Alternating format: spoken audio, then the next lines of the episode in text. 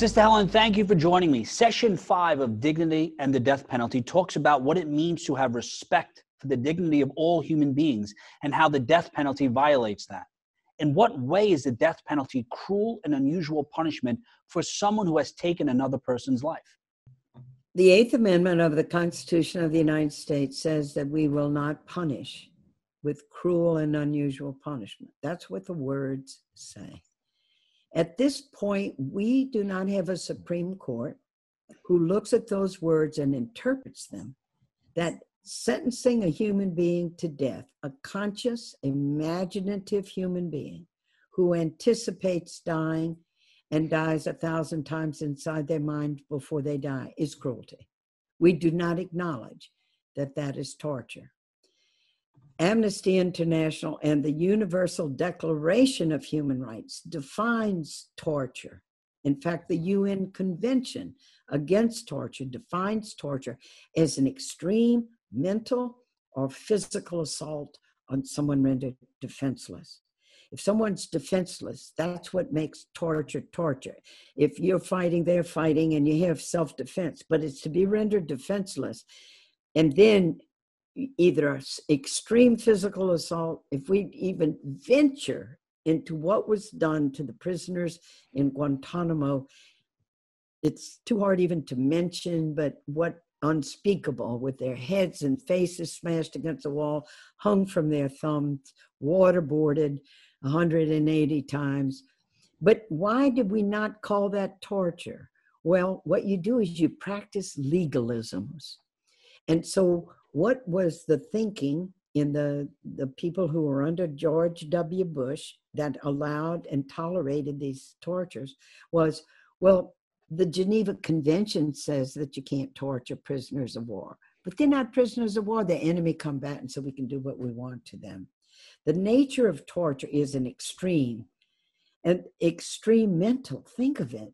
You're sentenced to death, you sit in a death cell for 20 years and then, and you watch, like Joseph O'Dell, one of the men I accompanied to execution, he watches 20 people he knew on death row in Virginia be led to their deaths, some good friends. You watch other people taken out and killed, and you wait for your moment. Everybody has the same nightmare.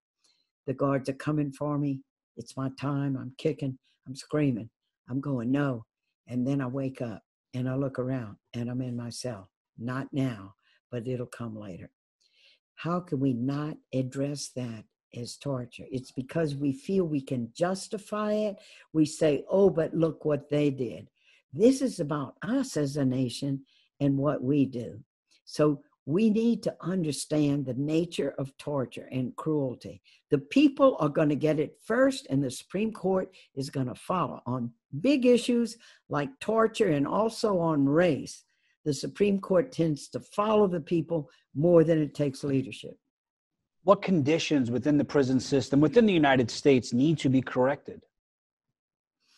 Well, first of all, all the people we're throwing into prison.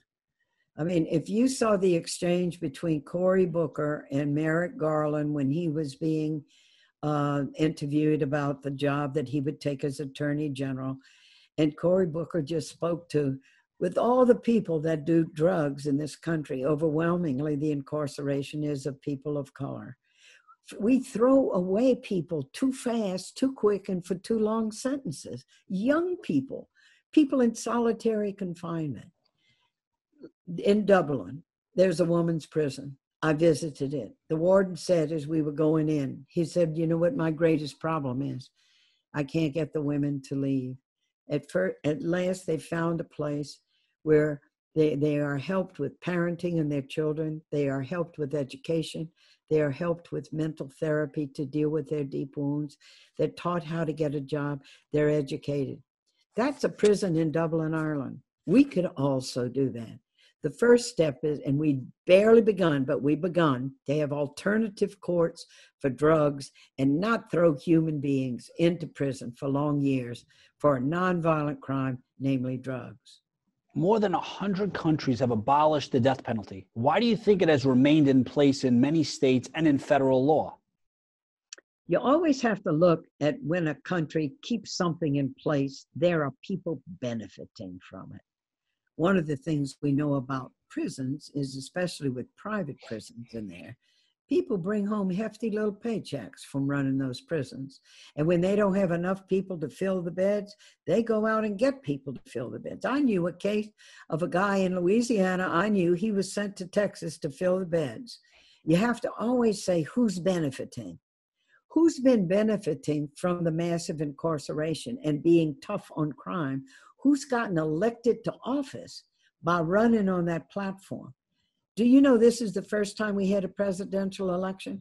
And for the first time, we actually had a presidential candidate saying they were against the death penalty? Why is that? Why is it taking so long? You got to always look who benefits politically, gets elected to office. In Louisiana, we've even had prosecutors brag about how many death sentences they got because they were running for a higher office. You can't have people benefiting from the suffering and the death of others. But as the consciousness of the people grows and people wake up, that's what shuts it down. We are run, we are a capitalist country. The economy runs everything. Who benefits in business? Human rights are not the first thing on our table as a country. That's why it's taking us so long to have the first major bill to deal with childhood poverty, the first time that it's ever been done in such a sweeping way, other than the New Deal that Roosevelt did during the Depression. It's been because of the pandemic. When you have a big thing that happens, knocks the pins out, you have a chance of doing something new. The road away from incarceration is a decent life where kids go to good schools and learn, where you can get a decent job with minimum paying no longer just minimum, but a, a survival rate of, of getting paid a salary, you're not going to have people going into jail and into prison. Hmm. That's the road that we got to begin to take. We have kept it so long because it's hard for us first. When you have the Supreme Court of the land that doesn't acknowledge that taking a human being and then killing them after an extended period of time of waiting is cruelty if you don't have a Supreme Court that can acknowledge the torture. So it's always grassroots, ground. What's that beautiful psalm? Truth springs up out of the ground. Jesus always talked about social change happening like yeast in dough, mm. like a seed coming up out of the ground. It's always going to be gradual. That's where we got to go. Thank you so much, Sister Prejean.